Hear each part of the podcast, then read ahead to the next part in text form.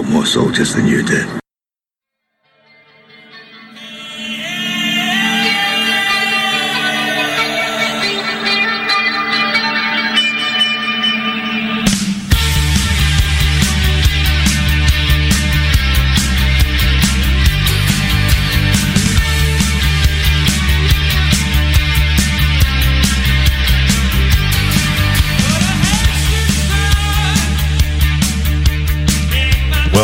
Welcome back, ladies and gentlemen, to the Sunday Wire. I'm your host, Patrick Henningsen. We're streaming out live on the Alternate Current radio network and also at 21stCenturyWire.com. Thank you so much for joining us.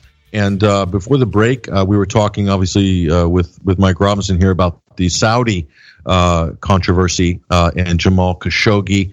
And there's, in terms of domestic U.S. politics, well, if you're in America, you know what I'm talking about. It's been all-out war for the last 2 years, really.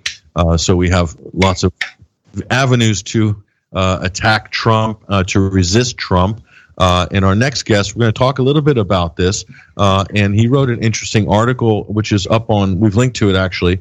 It's up on RT.com. And the headline is "The United States of Anger. Liberals are killing comedy in the age of Trump." And joining us is American writer and journalist, and also former editor-in-chief of the Moscow News. His name is Robert Bridge, joining us on the live link from Moscow, actually, right now. Hello, Robert. Hello, Patrick. Thanks for joining us, Robert. And we've been witnessing this. This breakdown, or this cultural meltdown, I would call it, in America for the last 2 years now, and coming up on the 2 year mark really of the 2016 election, and so you kind of talked about this, and it really, what triggered my interest in this was this week a meme was released, sort of what they might call a pro-Trump meme, or off of that came out, born out of the bowels of 4chan and Reddit, called the NPC meme. And the New York Times, everybody just went ballistic about this. Twitter has been on a roll, just banning accounts, deleting accounts of this meme that is really making fun of the kind of automaton culture that's become the standard fare for attacking Trump, this Democrat versus Republican all-out war that's going on in the U.S. and in the media, and we see it on the late-night comedy shows as well. And so just tell us a little bit about, well, first of all, our listeners aren't familiar with your work. Introduce yourself, and also, you know, how you see this thing playing out. How is this different? What we're seeing right now, how is this different from past political and cultural warfare in America? Well, I have to admit first, Patrick, that I had to catch up to speed on the whole NPC meme. I grew up, I don't know how old you are, but I grew up in the Pac-Man and asteroids and Space Invaders generation. So this whole idea of interacting with even a non-playable character for me was a little bit kind of strange. So I had to, like, and second of all, I don't like video games. I look at them like my son will show me his video game, and I get vertigo and I'm ready to get sick. But anyways, that aside, this whole notion, it's, you know, when I looked into it and I started researching it, I realized that it's just brilliant, this whole NPC thing, this non-playable character, because that's really, when you get down to it, that's exactly, that defines the liberal mindset to a T. You know, you have these, I mean, I look at them and they just look like a brat pack to me, you know, social justice warriors that are just, you know, whatever, snowflakes, who have really been pre-programmed, pre-engineered to really just act like absolute zombies. You know, I mean, you could just put makeup on these people and march them down the street and on Halloween, and you'd have your perfect, I don't know what, invasion of the body snatchers or something. I don't know, but you try to talk to these people, you know, and I have tried, not necessarily in the setting that some of these people have had the misfortune of trying to talk to them, but you know, you see this they're just obsessed with this type of groupthink, minus the think, and it's just a group. It's just a mob mentality that's taken over these people, and you cannot hold a conversation with them. It's really important. And I've noticed this myself. My conversation with these people has really been limited to like social media and things like that, and even I hate to say this, but even family. I've lost so many, you know, I just can't connect. You just cannot connect with these people. Just like with the NPC, the non-playable character that, you know, you hear about this in the games, there's just no connection. There's no real thought behind it. And when you try to penetrate, behind their screaming and their yelling and their fierce emotions, you realize that there's just nothing there. They have no arguments. And that's, you know, it's a lot of these people, and I think that was really that was demonstrated very clearly. For example, in the Kavanaugh hearings, when you had that senator, I believe his name was Flake, and he was confronted by a protester in an elevator, and she wouldn't let him get out of the lift, and she picked the perfect target because this guy Jeff Flake was he really is a flake. I mean, he didn't try to get out. He didn't talk back to her. He just stood there and let her yell at him, and that's all it is just screaming. And as it turns out, this woman, you know, she was the editor, or not the editor, but the executive director of Center for Something Democracy, you know, a Soros-funded organization. So a lot of these people, they don't have their heart in it. They just have bare animal emotions. And a lot of them are being paid. They have photographs of these people actually being paid before these events. So that's all it is. They're just, a lot of them are just paid hit persons to just scream and yell, and that's it. There's really nothing behind their emotions. And so, what's interesting, Robert, to me is the reaction to the NPC meme, and so this is really gamer. This is kind of like sardonic gamer satire, and it's quite intelligent in the sense that I put it in the class of art. But this is obviously art in the pre-social media, the pre-viral age is very different. This is a very different kind of art. This is an art that goes viral and blasts through walls horizontally, as opposed to in the past. Satire that was, you know, put out through certain publications, and then the joke or the gag circulates through television or through magazines. It's a totally different phenomenon now, with kind of the age of viral and the age of social media, the age of Reddit, of 4chan messaging boards, and how things gestate and come up through that system, through that farm, and then to ban it. So I think it's quite artistic, the NPC thing, because it reflects, it kickstarts a whole nother conversation. It's a reflection of society, and that's the joke, but that's also the discussion point. But to come down and ban it and call it disinformation, misleading political speech. I think these are some of the words that Twitter moderators are using at Twitter and so forth to justify closing these accounts or shutting this down right from the beginning. So what does that say, Robert, about society? Because I'm going to put it into the class of art, just like cartoons or political cartoons. To me, it's the same thing. It's just much bigger now. It's crowdsourced. There's more creative minds on the joke. It changes. It's dynamic. This is a whole new era we're in. But to ban it, that's pretty extreme, I think. Yeah, and it's like anything. If you ban it, you just give it more credence, and a lot more people are going to start looking into it. Like myself, I never would have given it a second thought, but I really started looking into it. And I think what it does, it just shows the depth, the horrible depth of the political discourse in the country, where an actual stick figure, although there is a lot of thought that goes behind it.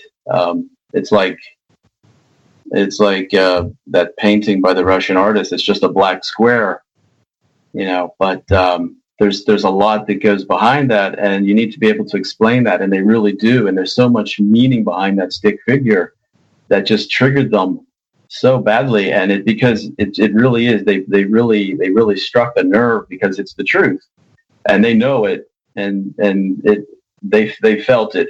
And so they had no choice but to, you know, to take it to the extreme. And then they come back and then they're saying that, you know, the alt-right or whatever they call us, I suppose, you know, we're hurtful, we're mean and nasty. And meanwhile, you know, that's been their tactic from all along, you know, calling people on the right, you know, as soon as you try to criticize them, you're a Russian bot, or, you know, you buy into the Hitler ideology, you're a borderline Nazi, or you are a Nazi. So they just really struck a nerve, and it's good because it, you know, now you've got the banning going on though. So, and this is another thing that's worrying me. I don't want to push this point too far, but the meme itself, this whole idea of memes, I was, you know, reading up on this today, and it's amazing that, you know, that meme, there's a guy and he's walking with his girlfriend and he turns around and he looks at that, another girl, for example. Yes. Okay, so that meme has been banned in Sweden as being sexist.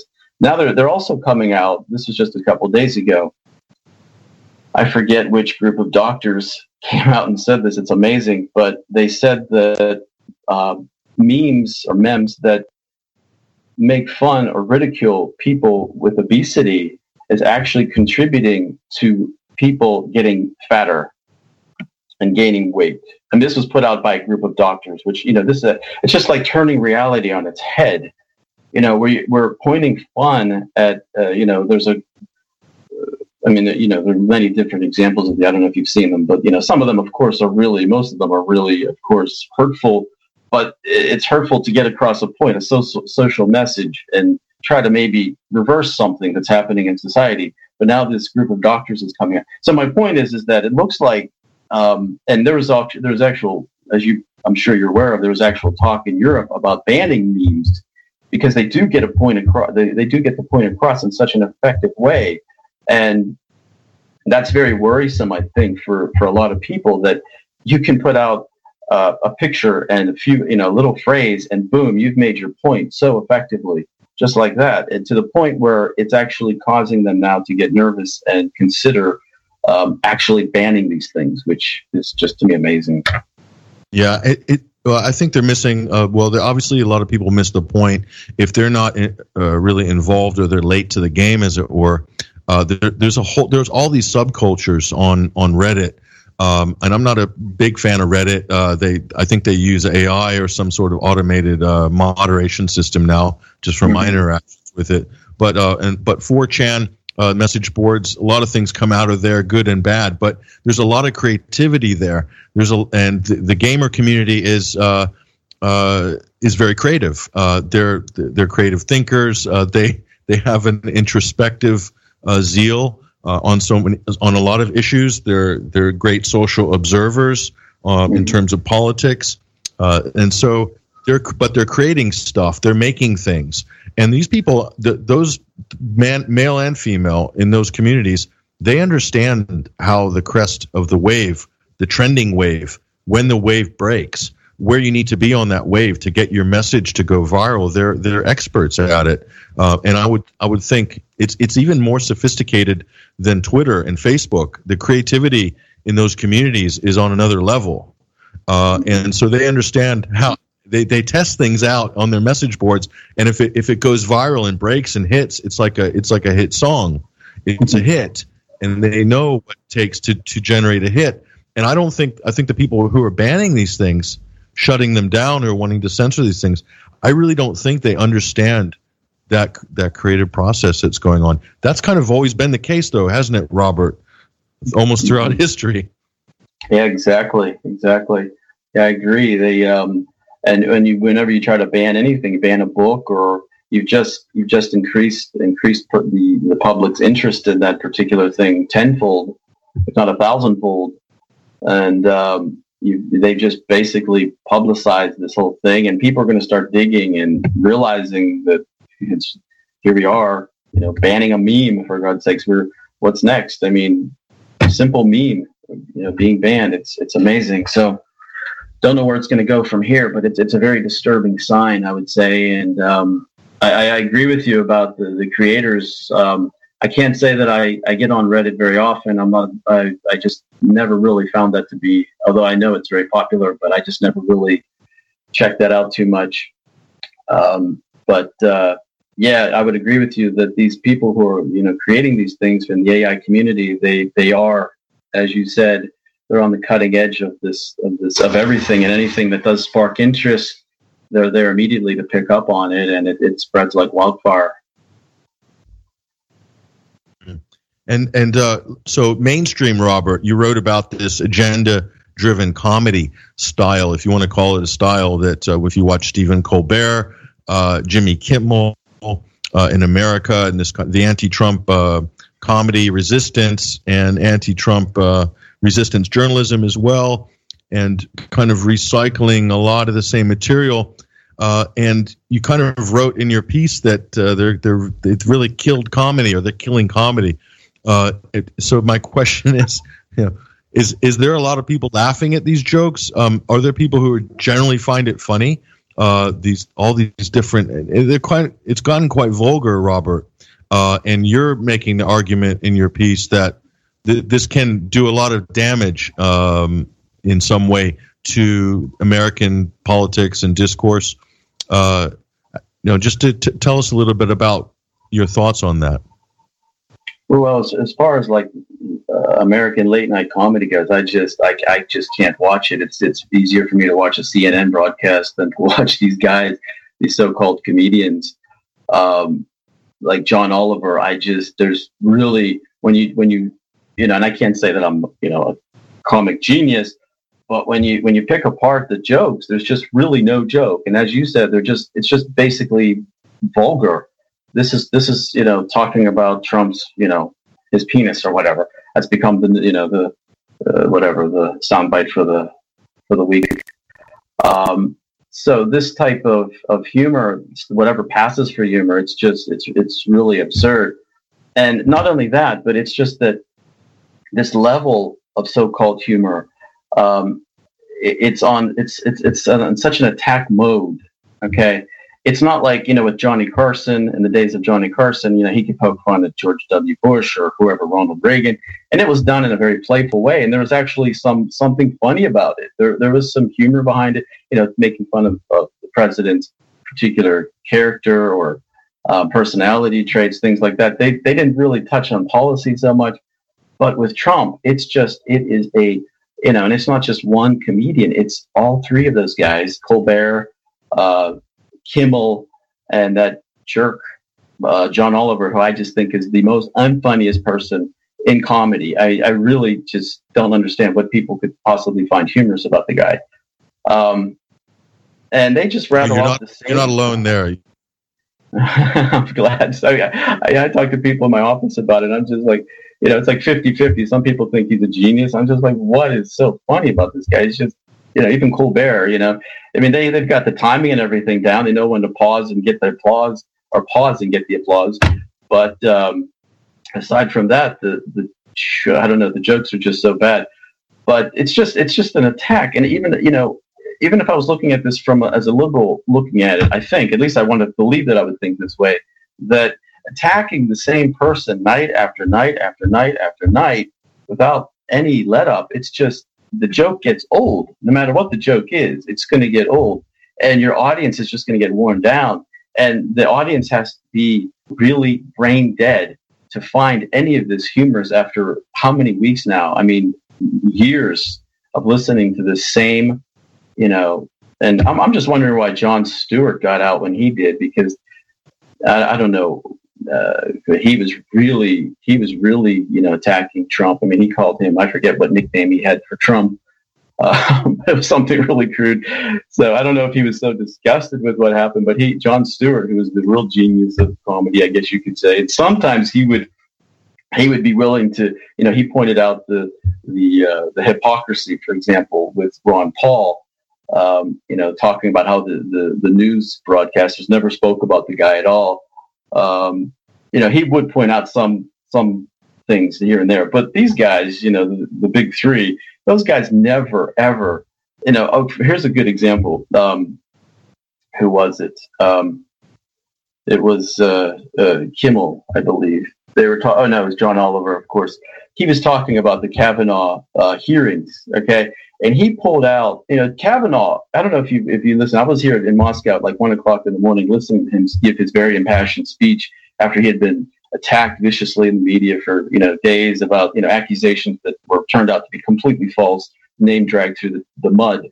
And he gave a very impassioned talk for about, I don't know how long, 45 minutes maybe. They gave him the floor. He just talked and spilled the beans about everything, talked about his high school days, lifting weights at Matt's place or whatever, And so John Oliver pulled out 30 seconds of Kavanaugh speaking about his high school days and popped that in there into his little, video soundbite, and made Kavanaugh look like a complete fool. And if that had been my only impression of Brett Kavanaugh up to that point, I would have thought, wow, what a jerk, But I listened to the whole thing, and I realized the guy had a really good point. And, he was really treated unfairly, I believe. And, then here we have the woman, Christine Ford, whose story just was, there's just nothing, no substance at all. Okay, yes, of course, rape, or attempted rape, or whatever he attempted to do to her, or somebody attempted to do to her, is very serious. But there was no substance at all. He didn't point, he didn't poke at her one bit, didn't poke a joke at her, didn't hold her up to any sort of ridicule. It was just strictly about Kavanaugh, and it's that type of and of course these guys. This is the problem really with American TV, is that it's all left, it's all liberal, it's all liberally oriented, and these are the types of predictable jokes or programming that the public is receiving. And that's probably has a lot to do. You can make the connection with these memes and these non-playable characters, as it were, from the left, who get their talking points from morons like John Oliver and Colbert and all these guys, and the media and all the other jokers out there who are pushing this line and really with no substance at all. So when you put a microphone up to these people and say, well, "Why do you think Trump is a racist?" This blank expression comes upon them, and they can't answer it. They just start screaming and yelling, and that's the end of the conversation. So it's deplorable. So what do you think? Use the word deplorable. That's Hillary's word. No, what do you think about? So what's the bottom line, Robert? Is this killing of comedy that you've described? Is it going to be effective in the sense that is it going to translate into votes at the ballot box? We're talking about the midterms and then, of course, the 2020 election in a couple of years. Will it create despondency? Will it mobilize the Democratic base, or will it turn people off of politics and create a low voter turnout effect? Or will it drive some people over to Trump's camp? How do you think it's going to what's the result of this going to be? That's a really good question. I can't really say, but I mean, there is already, for example, in the African-American community, it's not necessarily connected, I think, to the comic side of the debate, but there are a lot of people who are seeing through the Democrats, and they are starting to cross the barriers, as it were. As far as the comedy goes, I don't know. I think that people look at that, and it just helps them to have their own prejudices and biases reinforced by listening to some guy and his applaud machine signaling people to think in this way. So whether or not how many people are going to see through that, I don't know. I would hope that Americans are intelligent enough that they can see through the act, as it were, and say, hey, this is, I mean, and this is another thing, is my question is, why are they attacking him so much? And I think it goes much deeper, because, this Trump, and this goes a little bit off on another direction, but, we have to remember what he was talking about on the campaign trail. He wanted to drain the swamp. And I don't think that the people in power ever forgot that. And, you know, you see, you still see signs of, you know, right now he just arrested the FBI, one of the FBI, I can't remember her name, but she was the one responsible for leaking the Steele dossier to the media, Huffington. Mm-hmm. And so you see this, and there's actually been a lot of cases like this, and you see that creeping up more and more. And I think that these comics, these comedians, they're there for a purpose. They're it's like a hit mob, if you will, and they are there to really just attack this guy because I really believe, you know, a lot of people, even from the right, they are very cynical about him. And I still, maybe it's just out of my personal hope and belief that this guy really is the real McCoy, the real deal, and he really is prepared to drain the swamp. And you can't do that immediately. You need to do it slowly over time. You just can't drop the, you know, and start locking people up. But there are people who believe, lots of people, you know, on YouTube who haven't had their accounts shut down yet, on social media, who do believe that is his long-term goal. And I believe it. And I think that's why these people, these hired jesters are attacking him on a daily basis like they are, because they're afraid.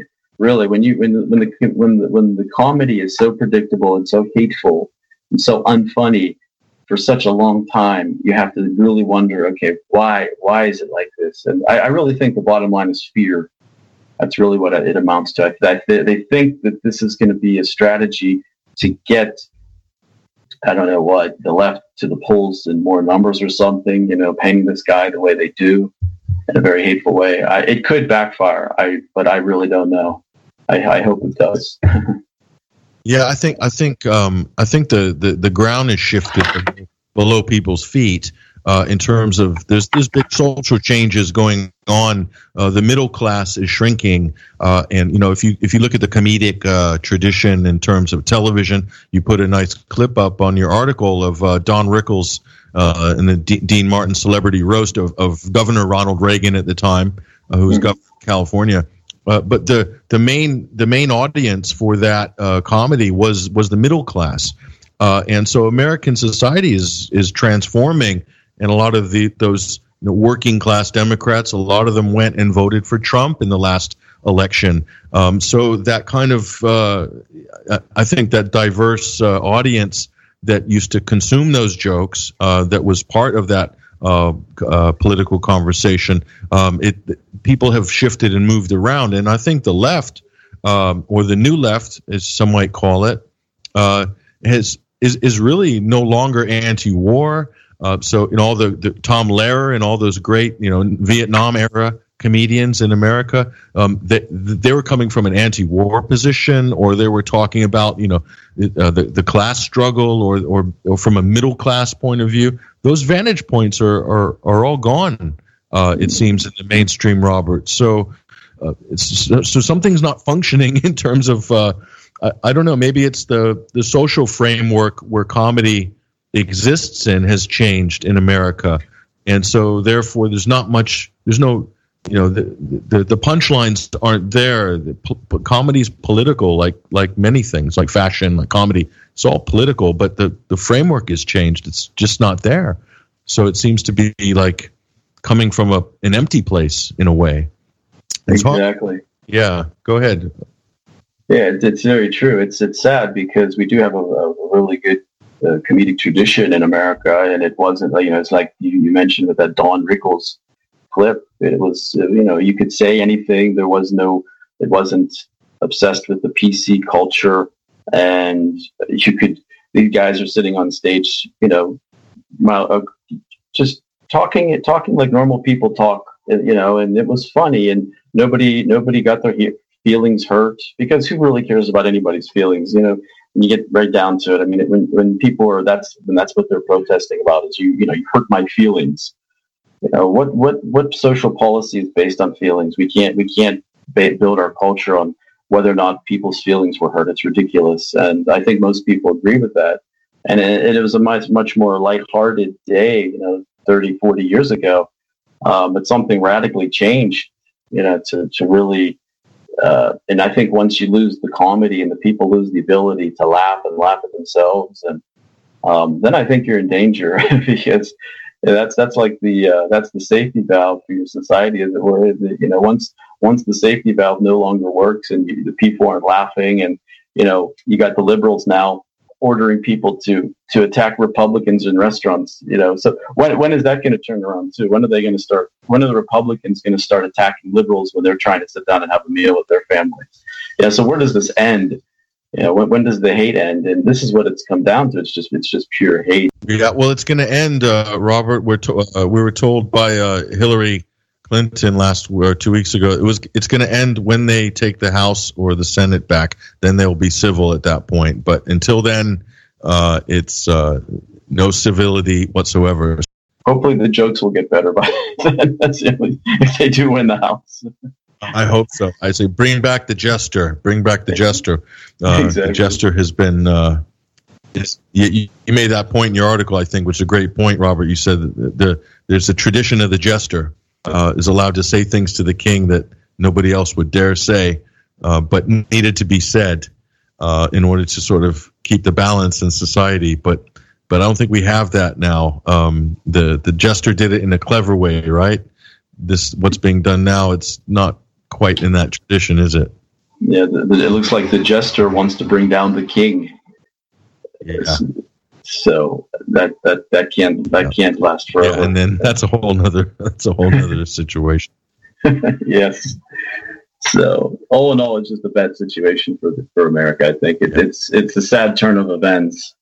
And when you start banning like they are, and you know, not even something like a stick figure in a meme can just get laughter from the other side. They have to go to the extreme of actually banning this thing. It's just comedy in itself. That is the punchline right there. When you have people acting in such a way, and these are CEOs of big companies. These people should know better. They have brains. I mean, they don't see how ridiculous this is. And I mean, come on, what are they talking about? This is a guy of a multi-billion-dollar corporation, and he's supporting banning on Twitter a stick figure.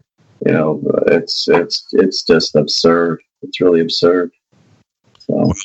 Well, we're living in strange times, Robert. We're definitely living in uncharted waters in terms of politics and culture. So we're doing our best to keep our finger on the pulse, and we want to direct people to your writing as well. We've got a link to your article. You're published up at RT. Quite a few great regular articles, and also on social media, Twitter.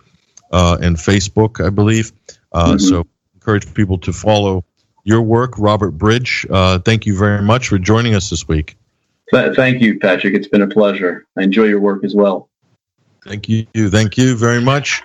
And take care. There he goes, ladies and gentlemen. That's Robert Bridge, writer and political commentator. You can check out his work up at rt.com and also on social media. We're going to take a short break, and we're going to come back, and we're going to have the hard conversation about Brexit.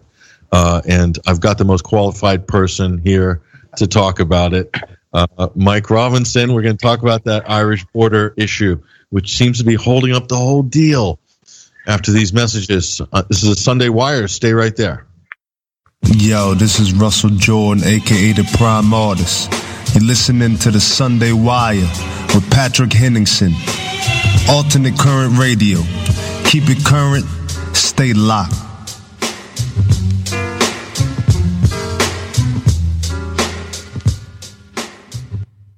And now we come to Don Rickles. You know, a lot of people wonder why Don is so mean. There's a reason for that. You see, he's been that way ever since he found out Eva Braun was two-timing him. There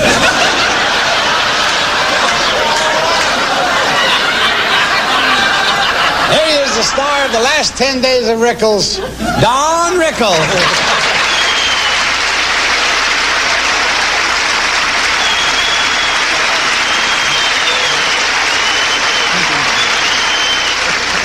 The greatest thing I can say to Governor Reagan or Regan, whatever they call, what do they call you, Governor?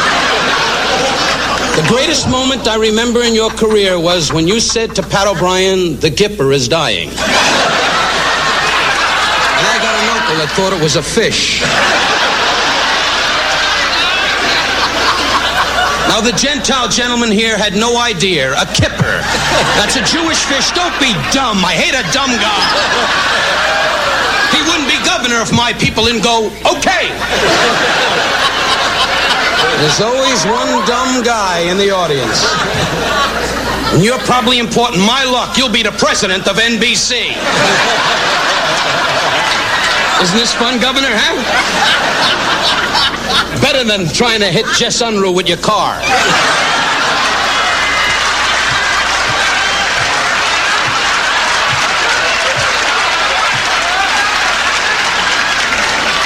Those of you from all around the United States, Jess Unruh is a great Democratic candidate who opposed many things that the governor did, and he's a great politician, and the governor will be the first to agree. And that's what makes our country so fantastic.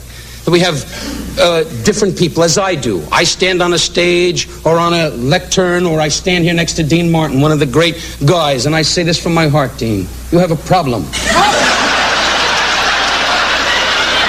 And the governor is the great politician of all time. He laughs at anything. My brother died. I tell you out there, America, our governor is dumb. That's a joke, Governor. Can you see it when this show is off the air and the governor's over the room with three guys from the state troopers? All right, Jew, let's hear the joke about the governor. Let's hear the one about him being dumb. Let's go. I don't know who you are in the middle, but you're starting to get on my nerves. There's one guy with a honk that's sucking up his lip.